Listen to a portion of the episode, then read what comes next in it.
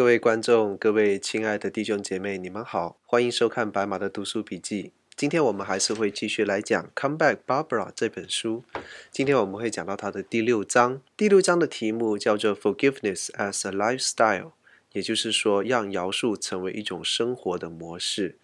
在这一章里面，其实并没有谈到太多关于 Jack Miller 牧师和他女儿 Barbara 之间在现实生活当中的连结和事情的进展。所以，如果各位读者、各位观众被前几章那种压抑的气氛搞到有一点不舒服的话，那在这一章里面可以感觉到稍微轻松一点点。这一章一开始的时候，是 Barbara 的一位朋友叫做 Lisa。打电话给 Jack Miller 牧师，非常委婉地提到说，假如 Jack 牧师已经准备好可以跟 Barbara 好好谈、好好修复关系的话，其实 Barbara 她也已经是预备好来进行这种重建关系的工作的。Jack Miller 牧师把 Lisa 的话听在心里面，正如前几章里面他所提到的那样，他知道自己不能够沉浸在自怨自艾的情绪当中。一边为自己所受的伤而感到悲伤，然后一边又不自觉地发出对女儿的埋怨。因此，Jack 强压着被拒绝的恐惧，以及在心中宣告耶稣基督关于圣灵与他同在的这样的一些应许，他约了女儿出去散步。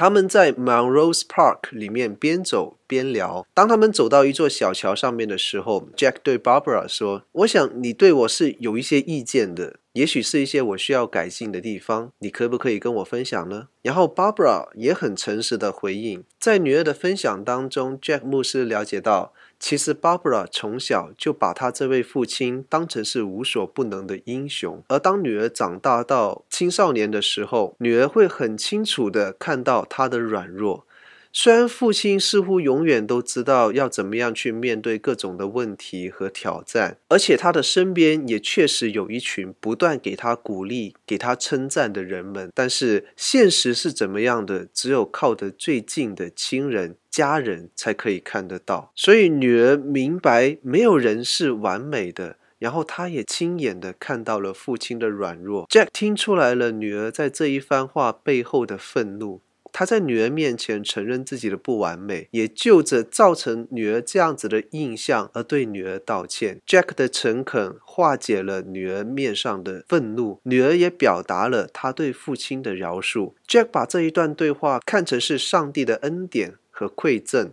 因为经历过那么多的流泪祷告之后，这一次的谈话让他和女儿终于真正的踏出了修复关系的一步。在这次的谈话里面，女儿 Barbara 也很清楚的向父亲表示说，她需要知道父亲是真正的无条件的爱自己。而当父亲在询问说，是否有其他人也这样子让他抱有抱怨或者是不快的情绪的时候，他坦诚，其实，在教会群体里面有几位同样让他感到愤怒的对象，而且 Barbara 也在父亲的帮助和引导下，尝试饶恕这一些曾经让他感到不快的基督徒。Jack 牧师之后也很真诚的对女儿说，他会原谅女儿对他所做的一切的伤害。女儿 Barbara 在这个时候仍然不是一位基督徒，她的行为也没有很明显的改变。他们的关系也没有马上的变得无比的密切，但是这一次的谈话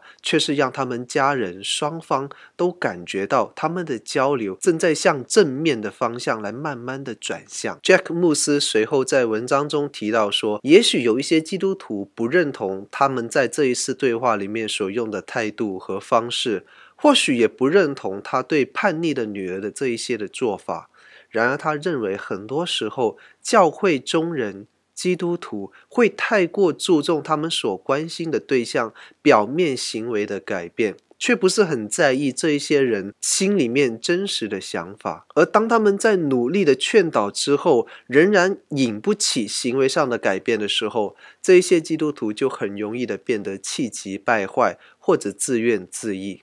Jack 牧师的建议是说，首先，即使这一些叛逆的人，他并没有改变他们叛逆的行为，也要原谅他们，并且期待他们会在将来做出悔改的动作。然后，当你看到这些人显出一点点悔改的迹象，或者是展现出一点点生命改变的果子的时候，就要加深饶恕的力度。在这个阶段里面，要邀请和欢迎这一些悔改的人进入到你的团契和进入到你的基督徒群体当中。Jack 指出，基督徒很难在饶恕这件事情上面做得很彻底的原因是，除了圣经的要求是很严格很高，而且人有记恨的本性以外。身为基督徒的自义，也往往成为饶恕的阻挡。这边我会引用一句 Jack 牧师的原文：“The practice of comprehensive forgiveness overcomes our own love of being right, our actual enjoyment and treasuring of our sense of being wronged。”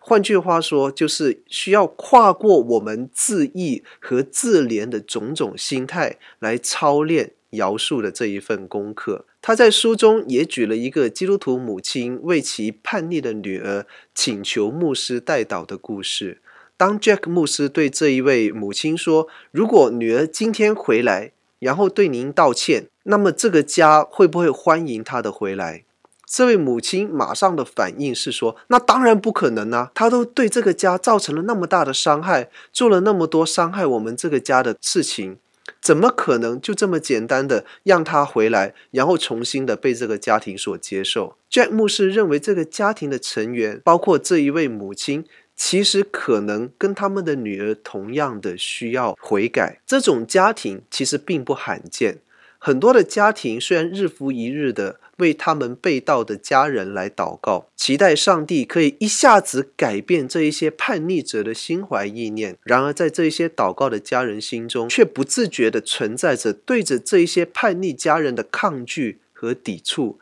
假设他们真的能够一夜悔改，或许这一些家人也不会接受他们。所以在这一章的最后，Jack 牧师劝导说，在上帝的护理之下。许多的家庭都会经历家人或者子女的背离，而这个正是一个最好的机会，来让这些家人来经历上帝的恩典，以及从中学习和操练饶恕和无条件的爱。Barbara 在这一章的回应基本上是与 Jack 牧师的描述相符。在他预备要搬离费城的时候，好朋友 Lisa 给他带来说，父亲已经预备好跟他好好谈谈这样子的一个消息。在和父亲散步的时候，他的心情五味杂陈，他也很紧张，不知道这一次的对话会不会带来新的冲突，又或者是让他的情绪更糟糕。而在对话的过程当中，他感受到父亲的真诚，在父亲请求他饶恕的时候，他们两个人都哭了。然而，他对于父亲后来说的“我也原谅你”这一句话，一开始也是有微微的愤怒，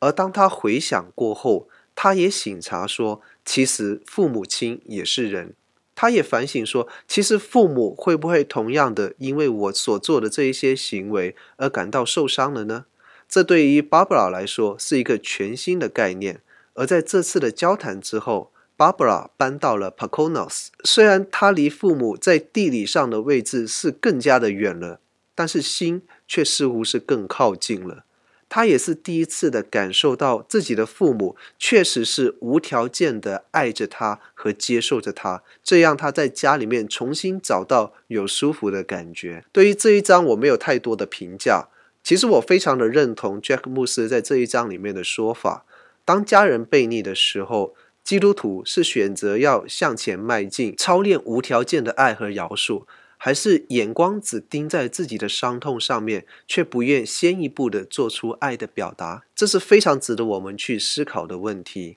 当然，每一个个案都有它独特的地方，我也并非否定一切对于叛逆的家人所做的那一些纠正和管教以及相关的努力。但是在做着这一些举动的时候，心中所抱持的到底是恨意，还是爱意，这也是需要各位基督徒家长去各自反省的部分。